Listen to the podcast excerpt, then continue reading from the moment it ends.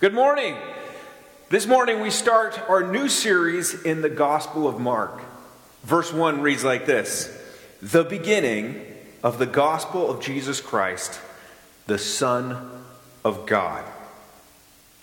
Many of us could use some good news right now, right?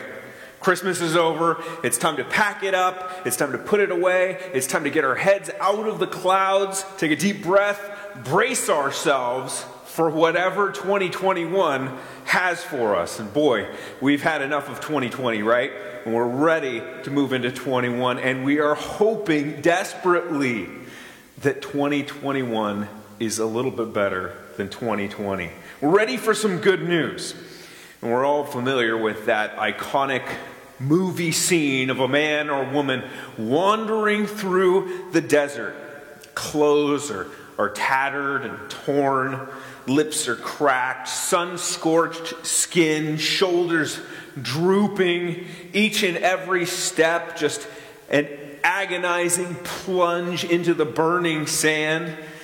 Maybe you feel a bit like that right now.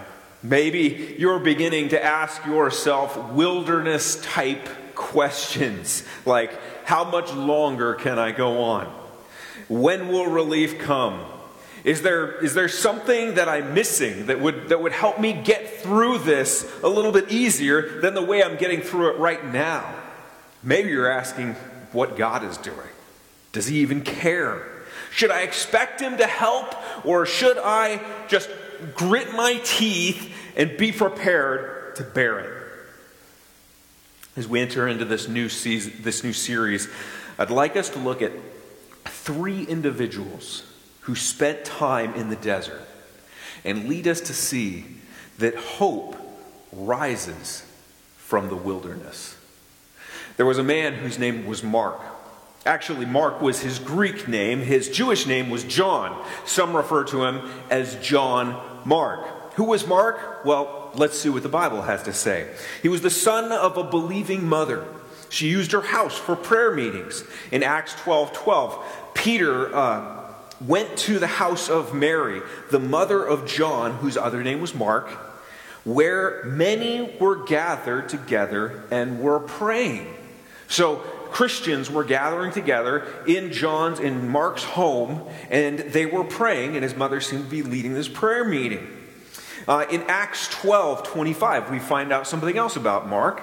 He was the companion of Barnabas and Paul on a missionary journey. It says this: and Barnabas and Saul returned from Jerusalem when they had completed their service, bringing with them John, whose other name was Mark.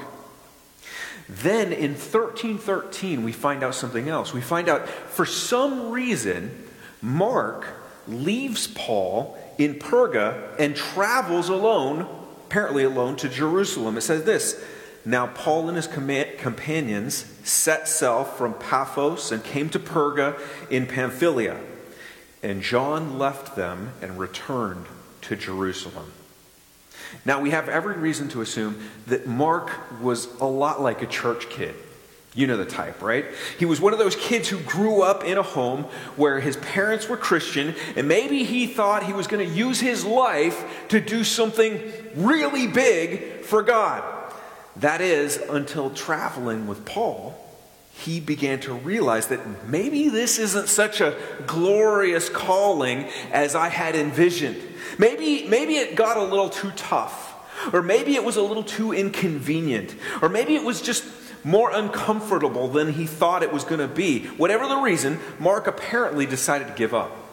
I've had enough. It was a good dream. It was a great idea, but I think I'm done here.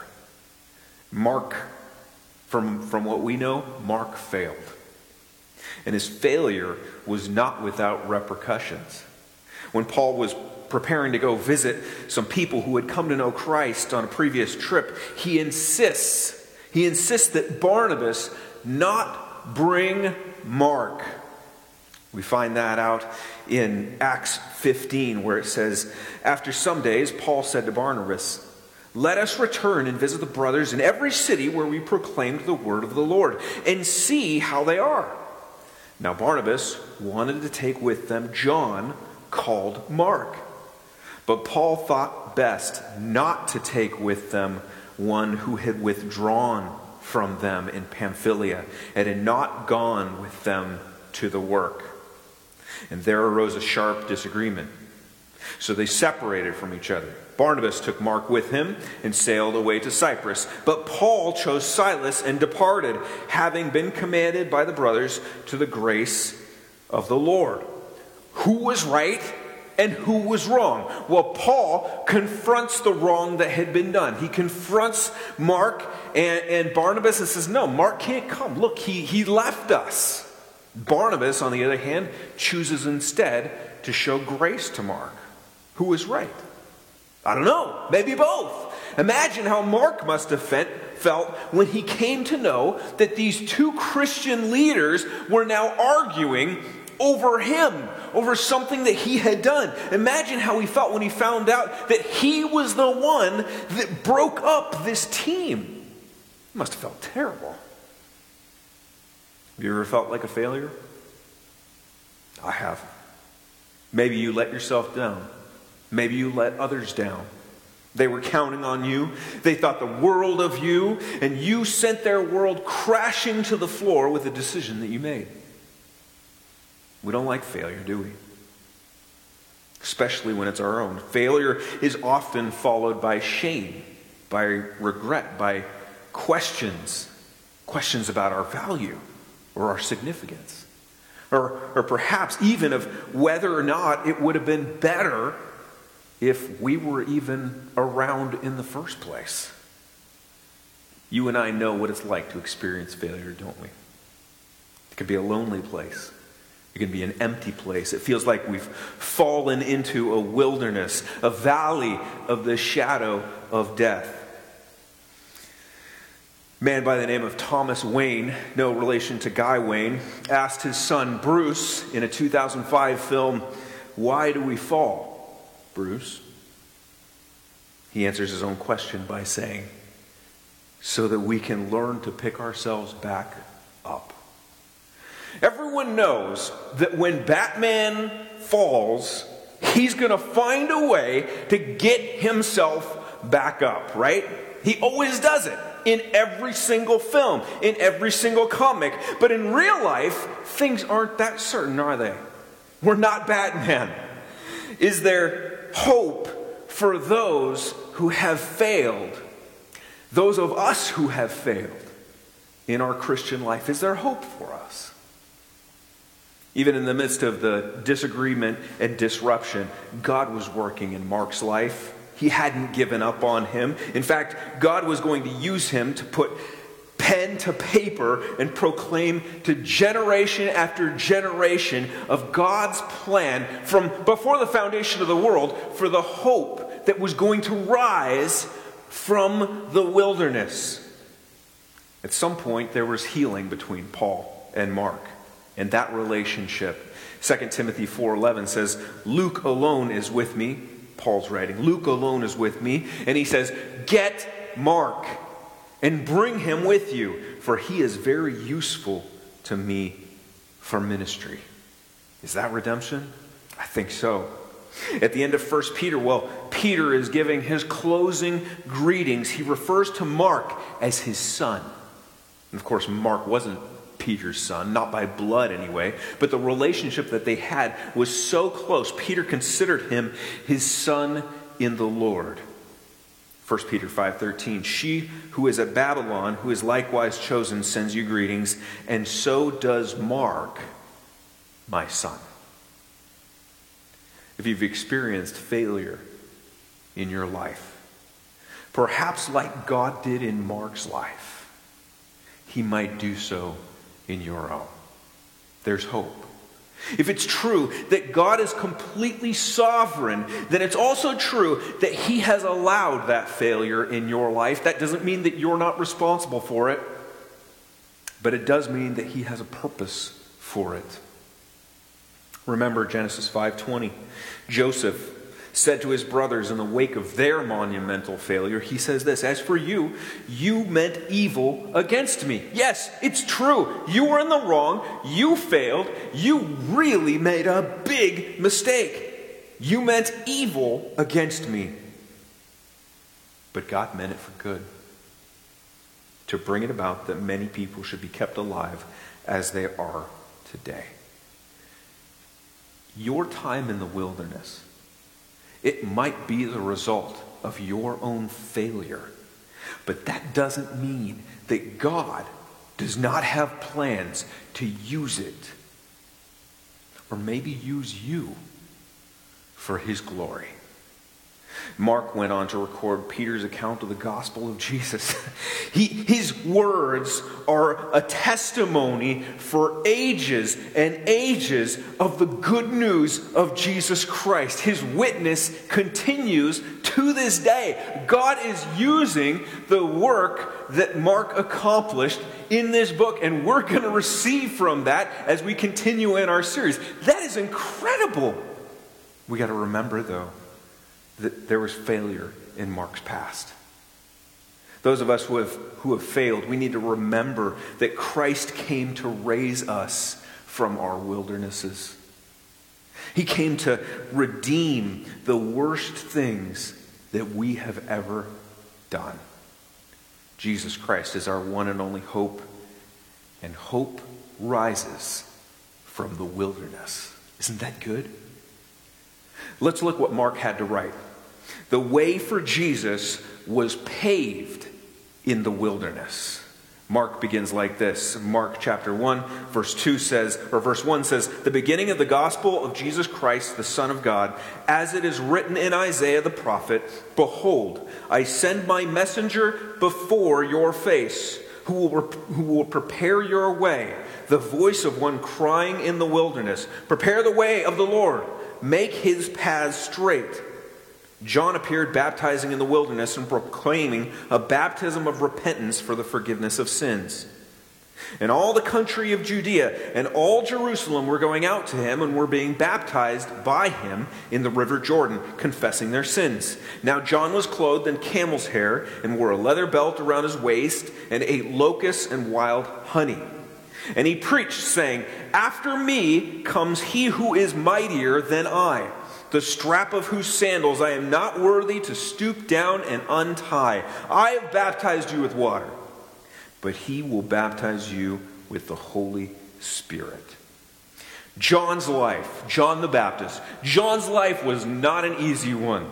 His clothing, a bit unorthodox. His diet, a little out of the ordinary. The work that he did in the wilderness. It was a hard place. It was an uncomfortable place. It was a place free from the hustle and bustle of the city. A place where an uncomfortable message could not only be heard, but meditated on, thought about, taken to heart. It's often in those uncomfortable moments, those places of life in which God is there and he's speaking to us. It's where we wrestle with those tough questions and consider uncomfortable changes, isn't it? Out of the wilderness, John was to prepare the way for God's promised one.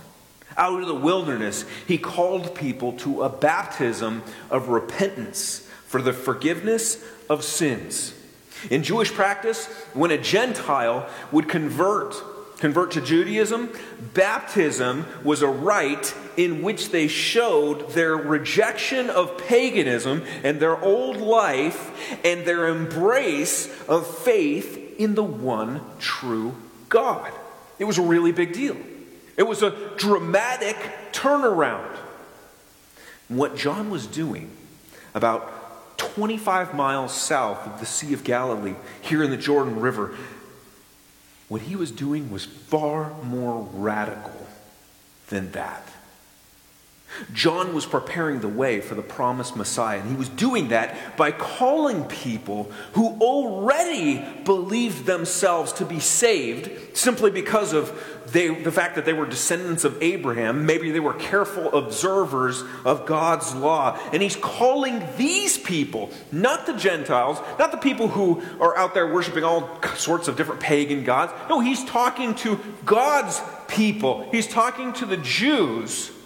And he's telling them asking them, pleading with them to consider themselves in just as much need of change and forgiveness as any other pagan. Now that's radical. That's shocking. That was a message that would have been disturbing to some. The people were turning out in droves to listen to John. And those people, they needed a turnaround. They needed to see that their lives were not nearly as good or as moral as they thought themselves to be. They needed a Savior. They needed the one who was mightier than John to not simply baptize them with water as John was doing, but actually supernaturally baptize their hearts through the Holy Spirit. And John was able to take care of the cleansing on the outside. What they needed was a cleansing on the inside. Jesus would later say, "Blessed are the poor in spirit, for they will see God."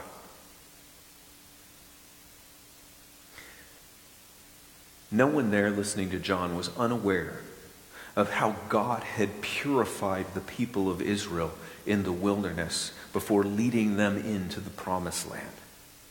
Now John is calling them back into the wilderness. You need to go back into the wilderness, back to the place of self-examination and even judgment, back to a place where coming to God meant exchanging your pride and taking on humility, and exchanging rebellion for obedience. The people needed to go back to the wilderness. Isn't it true that until you experience a kind of wilderness inside, your heart is not prepared to trust in Jesus? It's true, isn't it? You need to be confronted, you and I need to be confronted with the reality of our own sin, our need for forgiveness. And then and only then are we ready to embrace the Savior for who He is. Well, if that's true, then could it be that the wilderness that you find yourself in, maybe even right now, maybe God is using that wilderness to lead you, to bring you to Himself? If you've not come yet to Jesus Christ for the forgiveness of your sins, perhaps God is allowing this wilderness moment that you find yourself in right now to open your eyes to the fact that you need Jesus. And if you're there and your eyes are opening up, would you trust Him? And would you confess your sin before Him? And look to the cross where He paid for every single one of your sins that you might be washed clean and forgiven. And would you trust in that? Would you make Him your Savior and make Him your Lord? If you already know Jesus, maybe God is using this time, this wilderness time, to bring you to a deeper reliance on Him or a deeper knowledge of Him. Or perhaps it's to bring about some type of refinement in you. Maybe there's some sin in your life that you've been tolerating or you've been ignoring. And He's using this time to wake you up and bring you to repentance. How is God using this wilderness in your life right now? God often uses the wildernesses of our lives to pave the way for us to come to Jesus. Hope rises from the wilderness. We've looked briefly at Mark. We've looked at John. Now let's look at Jesus. Let's look at the source of hope. Mark 1:9 says this: "In those days, Jesus came from Nazareth of Galilee and was baptized by John in the Jordan. And when He came up out of the water, immediately He saw the heavens being torn open and the Spirit descending on Him like a dove. And a voice came from heaven, 'You are my beloved Son.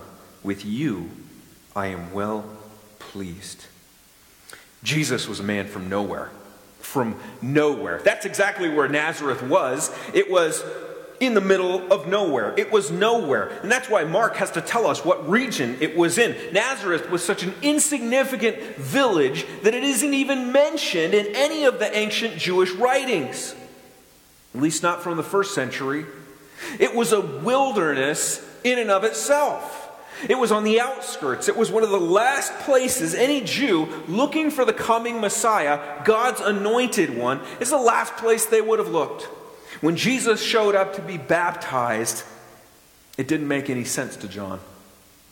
John knew that Jesus didn't have any sins to repent of, no wrong to be cleansed of. Why would Jesus need to get dunked in the water? It doesn't make any sense. In fact, Matthew records John objecting to Jesus' request. Matthew writes, "I need to be baptized by you, and do you come to me?" John knew that if anyone was to get baptized, it should have been John by Jesus. And here Jesus is saying, hey, you're going to baptize me. Why is that? Jesus needed to be baptized because he was sent to be our perfect representative.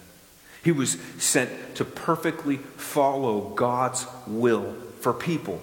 And so as he was baptized, he identifies with the ones that he came to stand in for at the cross. As he did, God the Father put the stamp of approval on him by affirming who he was.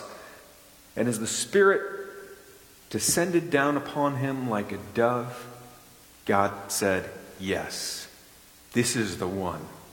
This is my anointed one. This is my Son in whom I am well pleased. This is an incredible moment in God's Word. In one place, we see all three persons of the Godhead present and interacting in one moment here. And why not? This was a momentous occasion. This was the affirmation and installation of God's perfect plan that was formed from before the foundation of the world. Jesus walked on earth for some 30 years, and now was the time for action. The green light was given, and now it was time to begin. A stranger, a man from nowhere, had stepped out from the crowd and was singled out. This was no ordinary man. This was God's servant, the anointed one. Now, we might expect after an event like this that the crowds would have been rather impressed. They would have been buzzing. Questions would have been asked. People from all over, everywhere, would have been stretching their necks, trying to get a better look, maybe even pushing in, actually trying to meet this man. This could have been a momentous occasion, the beginning of a movement here. But the very next thing Mark tells us is that the Spirit immediately drove him out into the wilderness. And he was in the wilderness for 40 days, being tempted by Satan. And he was with the wild animals, and the angels were ministering to him. Mark 1:12-13 says, Jesus identified with sinners when he went down into the water. Now he would endure the same challenges and temptations that they face. Up until this point, every single soul before him had succumbed to temptation. How would Jesus fare?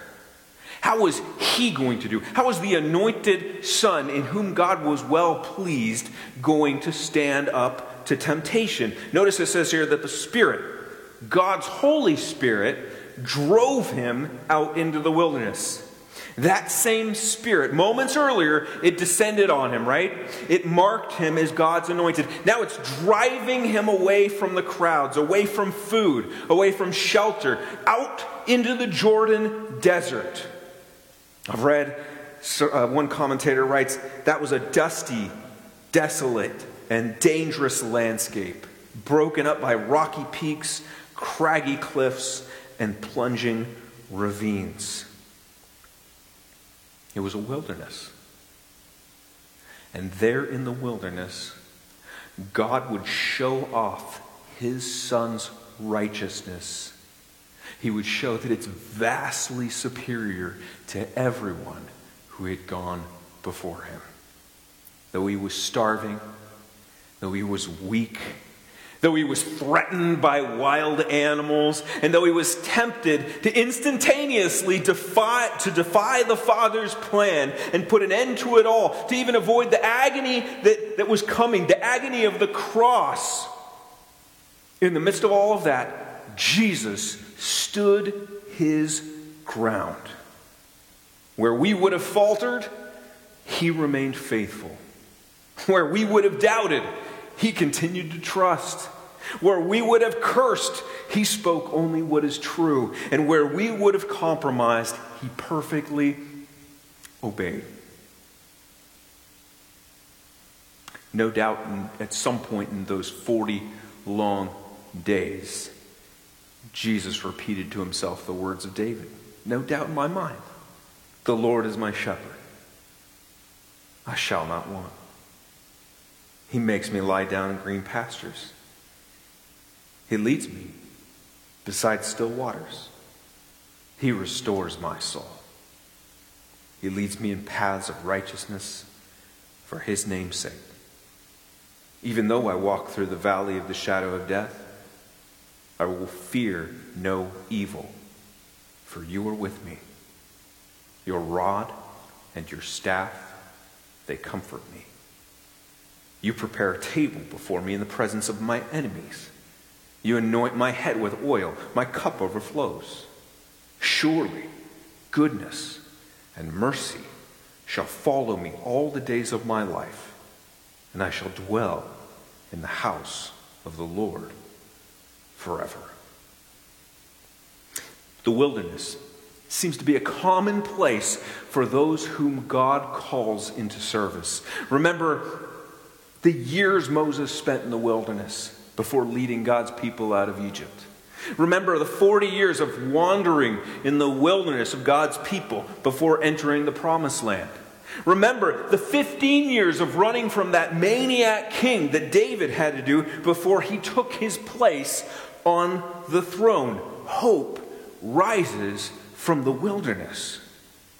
Mark 1:14 says, Now after John the Baptist was arrested, Jesus came into Galilee, proclaiming the gospel of God and saying, The time is fulfilled, and the kingdom of God is at hand. Repent and believe in the gospel. It begins. And from there, Mark records what happened next. In 16 to 20, Jesus is walking along and he calls to some fishermen. He's walking by the Sea of Galilee and he says, Follow me, I will make you fishers of men. And immediately we read Simon and Andrew follow Jesus, followed by James and John. They drop their nets, they walk away from their livelihoods, and they follow him. It's happening. 21 to 28, Jesus astonished everyone with his authoritative teaching in the synagogue. All of a sudden, a man possessed by demons, by an unclean spirit, begins to cry out, causing a big ruckus. And Jesus simply says, Be silent. Come out of him. And everyone looked with amazement as the man convulses, throws himself on the floor, crying out, and all of a sudden becomes calm and was in his right mind. 29:34. Jesus heals Simon's mother-in-law. She had a bad fever. She doesn't gradually get better here. No, she immediately gets better. And she begins serving them as if she was never sick at all. And that's followed by the whole city now gathering at the door, bringing their sick to be healed. In 35 through 39, after spending some time alone in prayer, Jesus begins a preaching tour throughout Galilee. The ministry is happening. 40 to 45, Jesus heals a man with leprosy, and he tells him, say nothing to anyone. But the man, he just can't contain himself. And he goes out and he tells everyone that he knows, that Jesus had changed his life. And now Jesus can't even walk into town. Absolutely bombarded. People coming at him from every angle. We read in verse 45, what did Jesus do? He went out into the wilderness, into the desolate places, it says. And people were coming to him from every quarter. hope was rising. Hope was rising. The one who was with God and was God, the one who God sent into the world to take on flesh and take away the sins of the world, had come to town and was causing quite a stir. But let's not forget where it began. It began in the wilderness. You find yourself in a wilderness? I feel like I'm in a wilderness.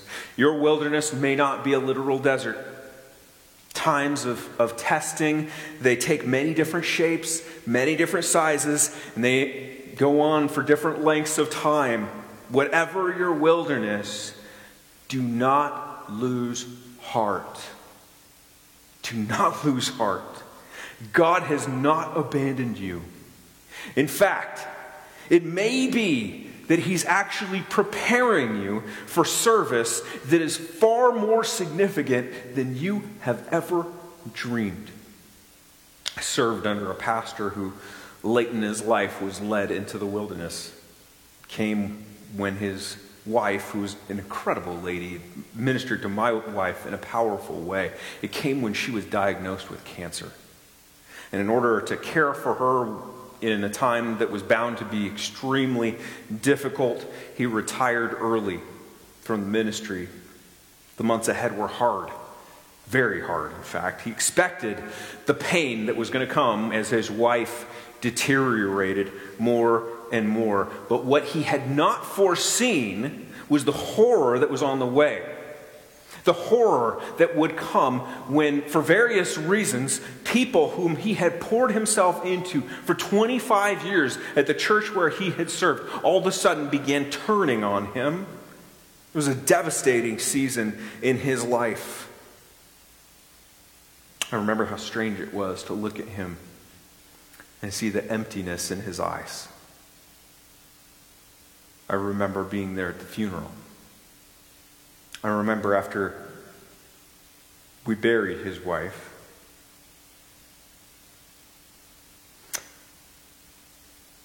and after he had seen the ministry that he had spent so many years of his life building up, falling apart, crumbling, I remember seeing him in a place where, a place of desolation, a place of wandering. What was it all for wasn't so much the question he was asking as was, what do I do now? What do I do now? And there I was, sitting across the table from him at a small restaurant, San Juan Capistrano. I was sitting across from a pastor who had helped me find so much purpose in my life, and realizing he no longer had any himself. It was a wilderness.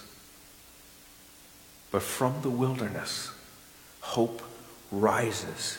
Neither of us on that day had any idea how God would use that season to prepare him for what was next.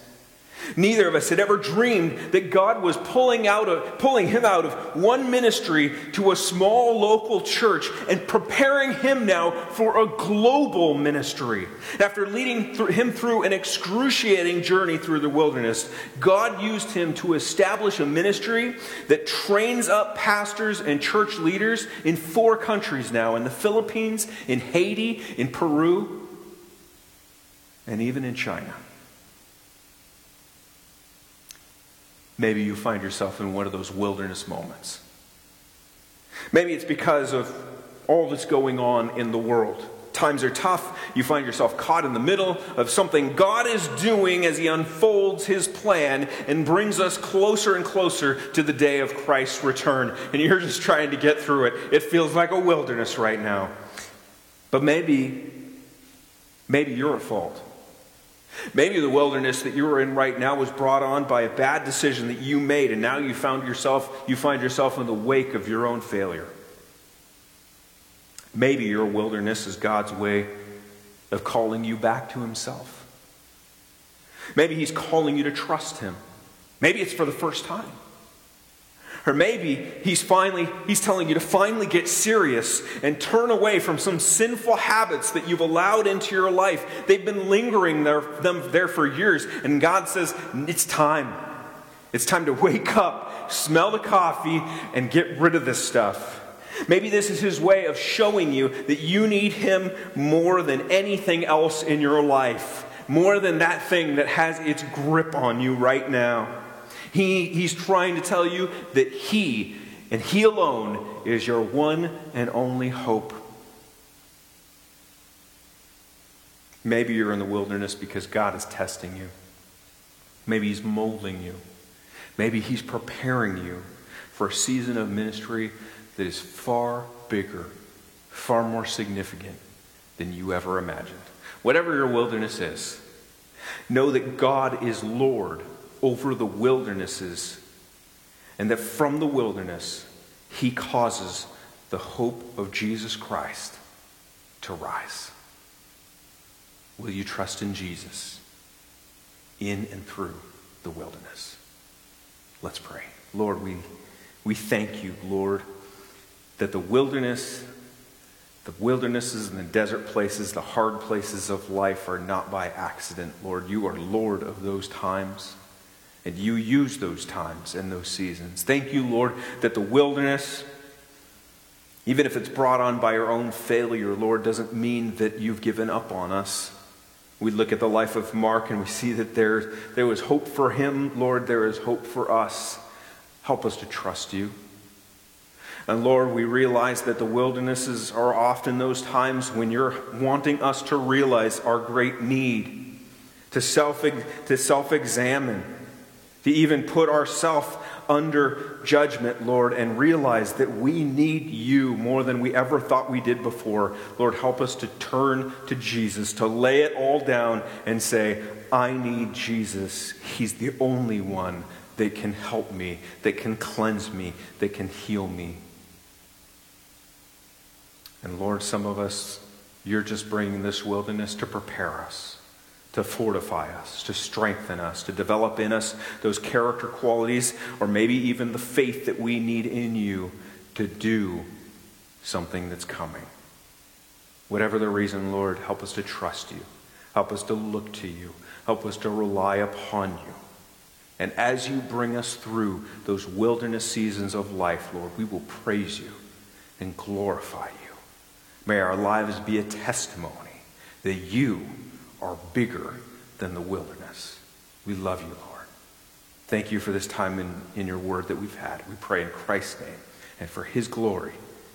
Amen.